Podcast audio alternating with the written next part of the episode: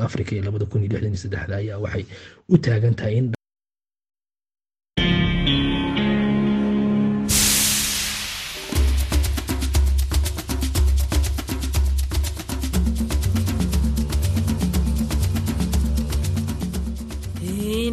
ya Kiswahili ya Sauti ya Amerika, VOA, ikitangaza kutoka hapa Washington DC.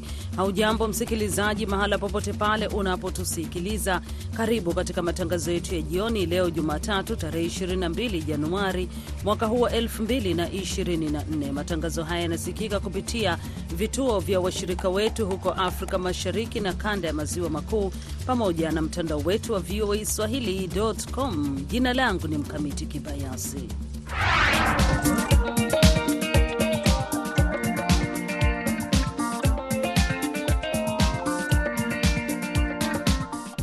Miongoni mwa ripoti tulizokuandalia hii leo ni kwamba serikali ya Kenya inachukua hatua kupambana na wafanyakazi bandia ambao inasema inasababisha mzigo katika uchumi wa nchi hiyo. Rasilimali hizo ambazo hawa ghost workers, wafanyikazi gushi ya mahewa ma, mapato hayo ambayo wanalipwa watu hawa, ingekuwa vyema uh, itumiwe uh, katika provisional services, maanake tunaona kwamba uh, rasilimali zinatumika vibaya. Katika taarifa nyingine, ujumbe wa jumuiya ya ushirikiano wa nchi za kusini mwa Afrika SADC unaitembelea Goma hii leo wakati kikosi chake kikianza kazi za kulinda amani mashariki mwa nchi hiyo. Sekunde chache kutoka hivi sasa nitakusomea habari za dunia.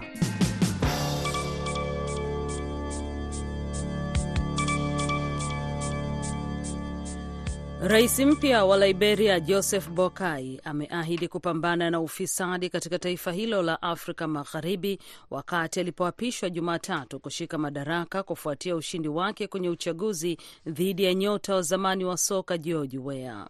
Boakai mwenye umri wa miaka 79 alimshinda Weah kwa kiwango kidogo katika uchaguzi wa marudio wa Novemba kwa asilimia 50.64 ya kura dhidi ya asilimia 49.36. 哈 Tunashuhudia nyakati ngumu, tunaona kuto kufaulu, tunaona ufisadi katika maeneo ya juu na ya chini, na ni katika hali hizi na zinazoendana ambapo tumekuja kuwaokoa, Boakai alitangaza katika sherehe yake ya kuapishwa. Boakai ambaye umri wake na afya yake ndio chanzo cha majadiliano mengi nchini humo, alilazimika kupumzika na kukaa chini ili kumaliza hotuba yake kutokana na hali ya joto kali. Waziri wa mambo ya nje wa Marekani Anton Blinken anatarajiwa kukutana hii leo na waziri mkuu wa Cape Verde Ulysses Carol Silva, wakati mwanadiplomasia huyo wa ngazi ya juu wa Marekani akianza ziara ya mataifa manne barani Afrika. Ziara ya Blinken pia inajumuisha ziara ya Port de Paris ambayo ilipokea ufadhili kwa ajili ya juhudi za kisasa kutoka kwa shirika la Millennium Challenge la serikali ya Marekani na kuhudhuria mechi ya kombe la mataifa ya Afrika kati ya Ivory Coast na Equatori Guine. Msemaji wa wizara ya mambo ya nje ya Marekani Matthew Miller amesema kabla ya ziara hiyo kwamba Blinken atasisitiza uwekezaji wa miundombinu ya Marekani barani Afrika kama njia ya kuimarisha biashara ya pande mbili, kufungua nafasi za ajira nyumbani na kwenye bara hilo na kuisaidia Afrika kushindana katika soko la kimataifa. Molifi, waziri mdogo wa mambo ya nje wa masuala ya Afrika, aliisifu Cape Verde kabla ya ziara ya Blinken, akiitaja kuwa nchi hiyo kuwa na demokrasia nzuri. Ziara ya Blinken pia inajumuisha kuzitembelea nchi za Ivory Coast, Nigeria na Angola. Jimbo la Lagos nchini Nigeria pamoja na mji mkuu wake wa kibiashara wenye zaidi ya wakazi milioni ishirini umetangaza marufuku ya utumiaji vifaa na mifuko ya plastiki ili kukabiliana na uchafuzi wa mazingira. Abdu Shakur Abod anaisoma ripoti hii. Katika taarifa yake, wakuu wa jimbo la Lagos wamesema wanapiga marufuku kuanzia hivi sasa utumiaji wa mifuko hiyo na vifaa vya plastiki, lakini wataalamu wanasema utekelezaji wake na watu kuchukuliwa hatua inaweza kuwa ni tatizo kubwa. Wachuzi wengi wa barabarani na masokoni mjini Lagos wanatumia sahani za styrofoam kuweka chakula kwa wateja wao au bidhaa nyinginezo, pamoja na vifaa vya plastiki ambavyo baadaye vinatupwa barabarani na kuzuia mitaro ya maji katika jiji hilo na kusababisha mafuriko. Baadhi wa Nigeria wanakaribisha hatua hiyo, lakini wengine wanahoji juu ya utekelezaji wake na njia mbadala ni ipi kwa wafanyabiashara na watengenezaji bidhaa. realidad Folowain Umana, mwasisi mwenza wa shirika la kulinda mazingira, anasema hatua ni nzuri ikiwa mradi huo utapangwa na kutekelezwa vizuri. Anasema hatua hiyo itasaidia sana kupunguza uchafu wa hewa, gesi ya carbon dioxide katika jimbo la Lagos.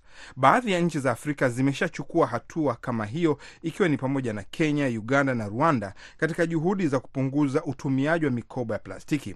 Shirika la kulinda mazingira la Umoja wa Mataifa UNEP linakadiria kwamba karibu malori elfu mbili ya taka za plastiki humiminwa kwenye bahari, mito na maziwa kila siku kote duniani. Unaendelea kusikiliza habari za dunia kutoka idhaa ya Kiswahili ya Sauti ya Amerika, VOA, inayotangaza kutoka hapa Washington DC. Cameroon leo Jumatatu ilizindua mpango wa kwanza wa chanjo ya malaria kutolewa nchi nzima, na kama ilivyo kawaida, waandishi wa habari wa AFP walishuhudia katika hatua ambayo WHO imeielezea kuwa ya kihistoria. Ugonjwa huo unaenezwa na mbu unaua zaidi ya watu laki sita kwa mwaka, hasa barani Afrika, kulingana na shirika la afya duniani.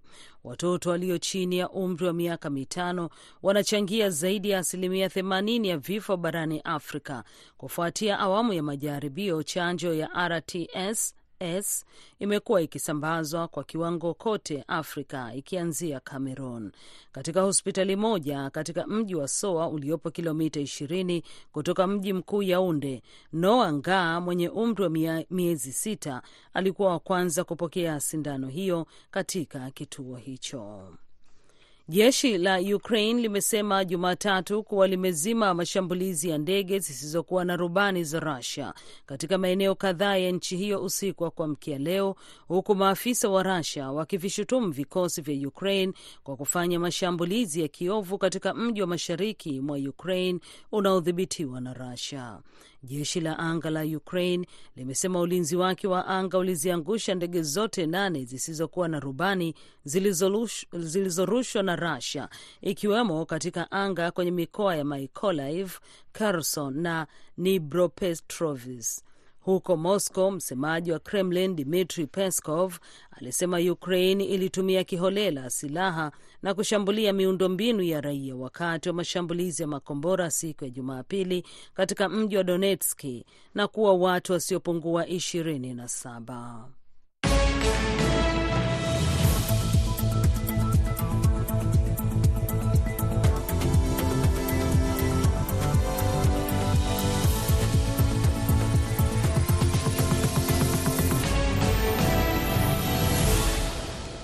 Unaendelea kusikiliza matangazo ya idhaa ya Kiswahili ya Sauti Amerika. Baada ya taarifa hiyo habari, hivi sasa tunaangalia ripoti za jioni ya hii leo, na ripoti yenye uzito inatupeleka huko Kenya, ambapo ripoti mpya ya tume ya utumishi wa umma inaofichua kuwa Ikulu ni miongoni mwa taasisi za serikali nchini humo ambazo ziko kwenye orodha ya juu ya wafanyakazi hewa wanaopokea mishahara bila kuwa katika sajili rasmi ya wafanyakazi. Inaendelea kuibua hisia mbalimbali mbali kutoka kwa raia wa Kenya.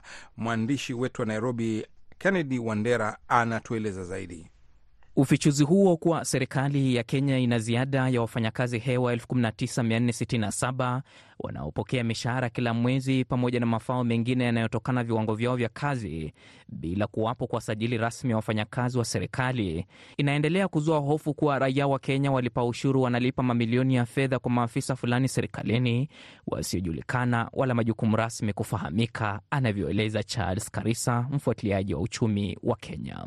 Kila mtu yoyote anaingia serikali mpya inayoingia ama watu wapya ambao uh, wanafaa ku activities katika mashirika haya hawafanyi utafiti huo ama ile tunaita head count audit kwa kimombo, kuhakikisha kwamba je, hawa wafanyikazi ni wafanyikazi wa kweli na wanafanya vitu aina gani ama wanafanya kazi gani. Karisa anaeleza kuwa wakati serikali imetangaza kusitisha uajiri mpya, kubana matumizi ili kupunguza mzigo wa mishahara wa sekta ya umma, kuiokolea serikali zaidi ya shilingi bilioni mia moja kila mwaka, ripoti hiyo inadunisha juhudi hizo na ni ufujaji wa wazi wa fedha za umma. Rasilimali hizo ambazo hawa ghost workers wafanyikazi gushi ya mahewa ma, mapato hayo ambayo wanalipwa watu hawa ingekuwa vyema uh, itumiwe uh, katika provision of services, maanake tunaona kwamba uh, rasilimali zinatumika vibaya, kwa hivyo it's wastage of resources, na unakuta kwamba most of ama idara hizi zinakosa huduma za kawaida. Tume ya utumishi wa umma kwenye ripoti yake ya mwaka 2023 inayotathmini utendakazi wa serikali na uzingatiaji wa maadili na kanuni za uongozi imefichua kuwa ikulu ya Kenya ina wafanyakazi hewa 483 huku kampuni ya maziwa ya KCC ikiwa na wafanyakazi hewa 492 wanaopokea mishahara kutoka kikapu cha fedha za umma kila mwezi bila kuwa na utambulisho rasmi. Mashirika matano ya serikali yana wafanyakazi waliozidi asilimia 50 ya idadi inayohitajika. Mashirika hayo ni shirika la kusambaza dawa na vifaa vya matibabu KEMSA kwa asilimia 115, mamlaka ya kitaifa ya kuvuna na kuhifadhi maji kwa asilimia 72, idara ya ugatuzi kwa asilimia 61, idara ya elimu ya juu na utafiti kwa asilimia 69 na idara inayoshughulika na huduma za uhamiaji kwa asilimia 59. Daktari Churchill Saoke, mfuatiliaji wa sera na utendakazi wa serikali ya Kenya, anaeleza kuwa ukaguzi wa kina unastahili kufanyika ili kubaini wafanyakazi hao hewa na hatua za wazi kuchukuliwa kurejeshea umma fedha hizo. Inaonyesha ya kwamba kuna mtu mahali ali alipitia kando kando kuhakikisha ya kwamba ameweka watu wake pale wakuwe ni kama wanafanya kazi, lakini hawafanyi kazi na ni, njia kutapeli pesa ya umma. Katika mwaka wa sasa wa kifedha unaoishia Juni mwaka 2024 wizara ya fedha inakadiria kuwa matumizi ya serikali ya kitaifa katika mishahara ya wafanyakazi yataigharimu serikali shilingi bilioni 589.5 kutoka shilingi bilioni 339.6 katika mwaka wa kifedha uliopita. Kennedy Wandera, Sauti ya Amerika, Nairobi.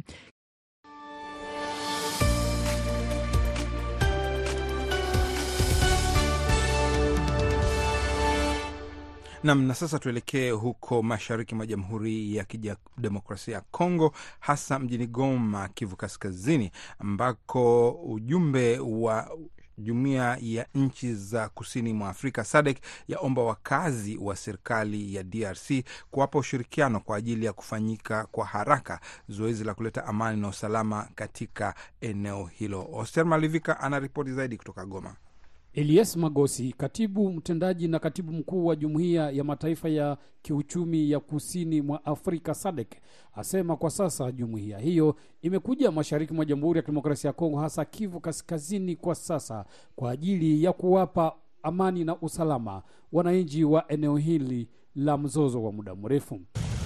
The mandate it is to secure the eastern part of DRC to make sure that it enables the displaced people to go back to their... Elias amekutana kwanza na gavana wa kijeshi Kivu Kaskazini Peter Chirimwami na baadaye kamanda wa jeshi la ardhini na makamu wa operation za kijeshi Kivu Kaskazini na Kivu Kusini Luteni Jenerali Fale Sikabwe.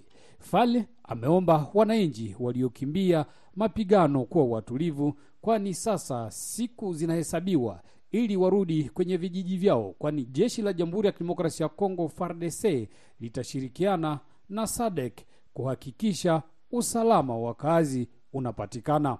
Tumepokea secretary executive ya SADC hapa, alifika kwa kazi kubwa ya kuona na macho yake jinsi matrupu za SADC zimekwisha fika, kuhakikisha kama matrupu ziko tayari na kuhakikisha kama tunaweza anza eh, mapambano ya kukomboa mainchi zote zenye, zenye adui alivamia. Jeshi la SADC limewasili tangu Disemba 2023 pale askari wa jumuiya ya nchi za Afrika Mashariki yani EAC walianja kurudi nyumbani kwao kutokana na hitilafu na wananchi ambao walishutumu wanajeshi hao kushirikiana na waasi wa M23 japokuwa walitegemewa na wakaazi. Sadek tunatumika na Sadek tangu eh, miaka mingi. Agresion ya kwanza ya Rwanda, Sadek ilikuwa pale na Sadek ilisaidia na population iliona gisi Sadek ilisaidia kwa, kwa, kwa, kwa hiyo mapambano. Wananchi watumainie nini? Wananchi watumainie kabla ya masiku, juma, miezi, wa, wa, wananchi kabisa kabisa wadeplase wanaweza kurudia kueneo za. Wachambuzi wa masuala ya kiusalama wanasema Jamhuri ya Kidemokrasia ya Kongo lazima kutegemea jeshi lake kuliko kutegemea wanajeshi kutoka mataifa ya kigeni, kwani muda mrefu MONUSCO yaani jeshi la Umoja wa Mataifa wako Jamhuri ya Kidemokrasia ya Kongo kwa zaidi ya miaka ishirini bila mafanikio. Sadek kwa upande wake wanasema wana imani kwamba misheni yao haitashindwa na hawashindwi chochote. Hoser Malivika, Sauti ya Amerika, Goma.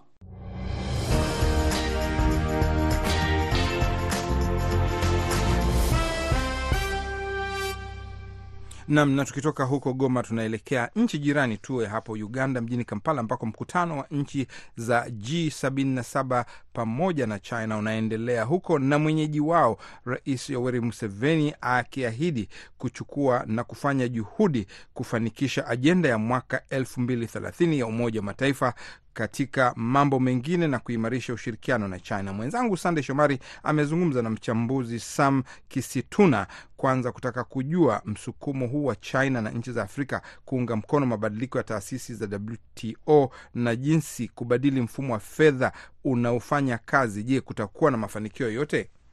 Kuwa na mfumo wao wa pesa, hiyo ni, ni swala zuri ila tu uh, wanaweza wakakosa labda nguvu au mamlaka ya kutekeleza mpango huo, kwa sababu uh, kama tunavyojua kwamba haya ni mataifa yanayoendelea kiuchumi, na huenda yale mataifa makubwa makubwa huenda wasifurahie mpango huu, kwa sababu mataifa haya ambayo yaliendelea zamani tunaona kwamba wana fursa ya kipekee na tena tunaona kwamba uchumi wao ni mkubwa, na tunaona kwamba haya mataifa yanayoendelea sasa yanategemea sana misaada kutoka kwa mataifa hayo makubwa. Kwa hivyo, kwa upande ule ninaona kwamba huenda mpango huu ukawa mazungumzo ambayo yanaweza yakabaki kwenye karatasi bila ya kutekelezwa. Je, wananchi wamepokea vipi swala la fedha zinazotajwa kuwa ni nyingi kuandaa mkutano huo nchini Uganda?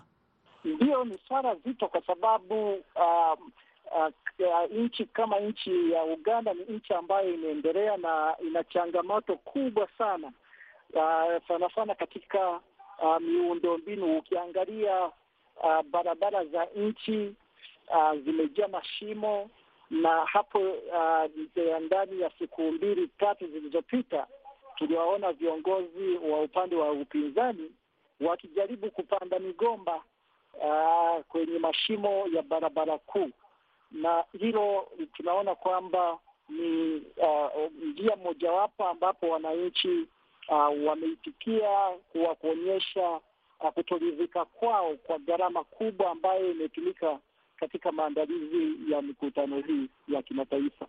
Na kuna swala zima la mabadiliko ya hali ya hewa. Museveni amesema ataongoza e, mstakabali wa kujaribu kutimiza ahadi ili kuzishikilia nchi za magharibi ziweze kutimiza wajibu wao. Pengine upande huu, je, unaonaje mafanikio yanaweza kupatikana au hali iko vipi hapa? Swala hilo lina mitazamo miwili, la kuweza wanaweza wakaitikia, mataifa makubwa hayo yanaweza yakaitikia kwa kutoa kiasi uh, fulani cha pesa, na kwa upande mwingine huenda wakagoma, kwa sababu ni mataifa ambayo yanamshinikiza rais wetu uh, labda kutekeleza kukomesha vitendo vya ukiukaji wa haki za kibinadamu. Nam, huyo ni Sam Kisitu akizungumza na Sauti Amerika kutoka Kampala.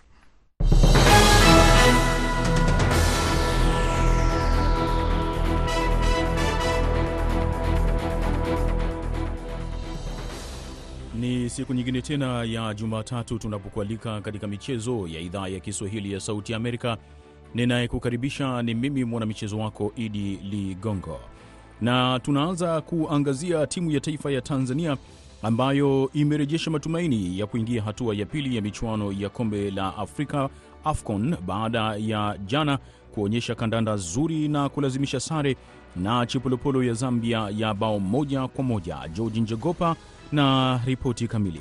Mchezo wake wa mwisho dhidi ya Jamhuri ya Kidemokrasia ya Kongo ndio utakaotoa mustakabali huo kama itasonga mbele au la. Kocha wa Stars Hemed Suleiman Moroko anasema mbali ya kuheshimu wapinzani wake, lakini ana matumaini makubwa ya kusonga mbele kwa kikosi chake hicho. Mi naamini tunaendelea, tunaendelea, tutajaribu kufanya kazi zile kasoro ambazo zilionekana pale, lakini naamini kwamba kila tukicheza hizi mechi tunabadilika, tuna, tuna so tukicheza na Kongo tutabadilika zaidi. Tunawaheshimu sana Kongo, timu nzuri, ina ina, ina, ina, ina mwendelezo mzuri, sio lakini uh, mi nafikiri sie tunaendelea, tuna progresi mechi baada ya mechi, sio tutajipanga kuhakikisha tuna, tuna, tunaenda kucheza vizuri na Kongo na naamini tutafanya vizuri. Mashabiki nao wamekuwa na hamasa kubwa kuhusiana na michuano hiyo inaendelea huko Ivory Coast. Mpaka wakati mwingine na mara nyingine, kutoka Dar es Salaam ni mwanamichezo mwenzako George Njogopa wa Sauti America. Tukitoka nchini Tanzania twende nchini Jamhuri ya Kidemokrasia ya Kongo, ambapo Kahozi Kosha naye anaangazia yale yanayoendelea katika AFCON kundi F, ambapo timu ya Jamhuri ya Kidemokrasia ya Kongo katika mchezo ujao utakipiga na timu ya Tanzania katika mchezo wa lazima kushinda. Mamia ya washabiki wa Leopard kutoka DRC ambao wanapiga ngoma na kuimba nyimbo ili kusisimua timu yao ya Leopard kuchapa kazi hapa kwenye uwanja wa mpira wa Laurent Puku katika muji wa St Pedro. Lwamba Ngoi ni miongoni mwa washabiki wa Leopard, ameleta matabiri yake kuhusu mechi ya Jumatano baina ya Leopard ya Jamhuri ya Kidemokrasia ya Kongo na Taifa Stars ya Tanzania, kabla kuleta matathmini yake kuhusu mechi ya goli moja kwa moja baina ya Morocco na DRC. Wachezaji wa Kongo walianja hii mache eh, na upole sana. Tunaona ya kwamba eh, coach wetu yafaa atengeneze tena mara, eh, mara ijayo juu ya kusaidia tena Kongo twende mbele. Mechi ya mwisho watacheza na Tanzania, kuna matomini DRC kuingia katika raundi ya pili. Eh, Watanzania tunawajua mzuri sana, ni wajirani. Tanzania watapata goli tatu wala mbili. VOA St Pedro Ivory Coast, mimi ni Kaozi Kosha. Na tukielekea nchini Rwanda ambapo taifa hilo linajiandaa na shindano la kimataifa la Tour du Rwanda 2024. Shirikisho la mchezo wa kuendesha baskeli la Rwanda limeeleza kwamba waendesha baskeli Mazi Zabayo Eric wa Rwanda pamoja na Nirere Xavirin kutoka timu ya Amani ya Kenya wametangazwa washindi wa shindano la mashujaa nchini Rwanda Heroes Cycling Cup lililofanyika mwishoni mwa juma mjini Kigali. Mengi zaidi na Christopher Karenzi akiwa Kigali, Rwanda. Shirikisho la mchezo wa kuendesha baiskeli la Rwanda, FERWASI kwa kifupi, limeandaa shindano ambalo limefanyika kwa mara ya nne mfululizo. Severina Nirere ni mwendesha baiskeli wa Rwanda anayechezea timu ya Amani kutoka nchini Kenya. Ameongoza mbio hizo za umbali wa kilomita 88. Anaeleza siri ya ushindi. Narindi banga ni ukwitoza. Hakuna siri nyingine isipokuwa kufanya mazoezi na kusikiliza ushauri wa walimu, hususan watu wanavyokushauri. Ukiona ni kweli, halafu unafuatilia maagizo.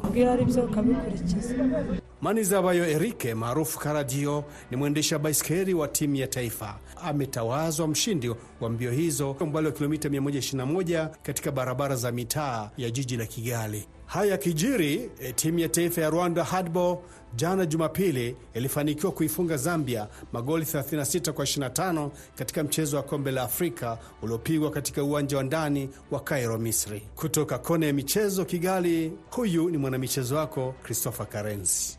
Na sasa moja kwa moja tuelekee nchini Kenya, ambapo shirikisho la soka nchini humo FKF limetakiwa kuiga mfano wa mataifa ya Senegal na Cameroon kwa ajili ya wakufunzi wa soka wa nyumbani, ambapo baadhi ya Wakenya wameeleza kwamba hatua hii huenda ikaleta mafanikio makubwa katika tasnia ya soka. Denis Wanyonyi na ripoti kamili.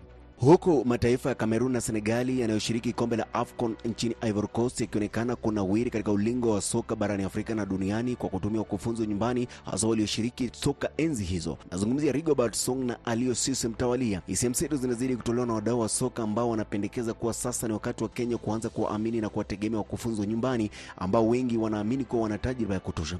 Hata hivyo, kwa mujibu wa wachambuzi wa soka, nazungumzia Shadrack Kandenga, ni sharti shirikisho la soka nchini Kenya liwe huru kwa kutoingilia kazi ya wakufunzi hao, haswa wanapoteua ama kutaja kikosi cha timu ya taifa ambalo anasema ni kinyume na mataifa ya Kamerun na Senegali. Wakati wa Reinhard Fabisch, yeye alipewa free na federation and he selected players yeye mwenyewe, lakini kocha wa nyumbani itategemea na who's in charge of the federation eh, ambaye pia tunaweza kaa tuone okay, Afghan wetu ataendeleaje. Kwa mfano kama saa hii hata ukiweka kocha wa nyumbani na bado watu wa in ya federation pia wanahusika kwa upangaji wa mechi, kuuza wachezaji, they'll still pick their own players that can do the job for them.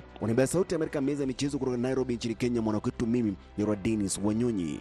Ni hayo tu katika meza ya michezo kutoka hapa idhaa ya Kiswahili ya Sauti ya Amerika tuliyokusanyia Jumatatu ya leo. Mimi ni Idi Ligongo na shukran kwa kuwa nami.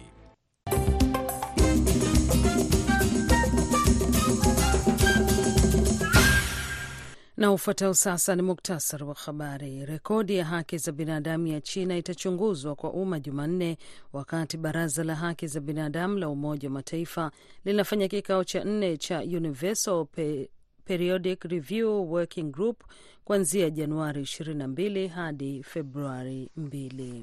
Rais mpya Liberia Joseph Boakai ameahidi kupambana na ufisadi katika taifa hilo la Afrika Magharibi wakati alipoapishwa Jumatatu kushika madaraka kufuatia ushindi wake kwenye uchaguzi dhidi ya nyota wa zamani wa soka George Weah.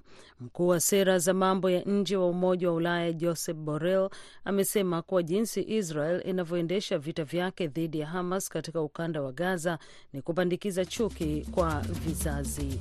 Mwisho wa muktasar wa habari kutoka hapa Washington DC, na ndio tunakamilisha matangazo haya ya idhaa ya Kiswahili ya Sauti ya Amerika. Kwa niaba ya wote waliofanikisha matangazo haya, jina langu ni Mkamiti Kibayasi. Uwe na wakati mzuri kutoka hapa Washington DC.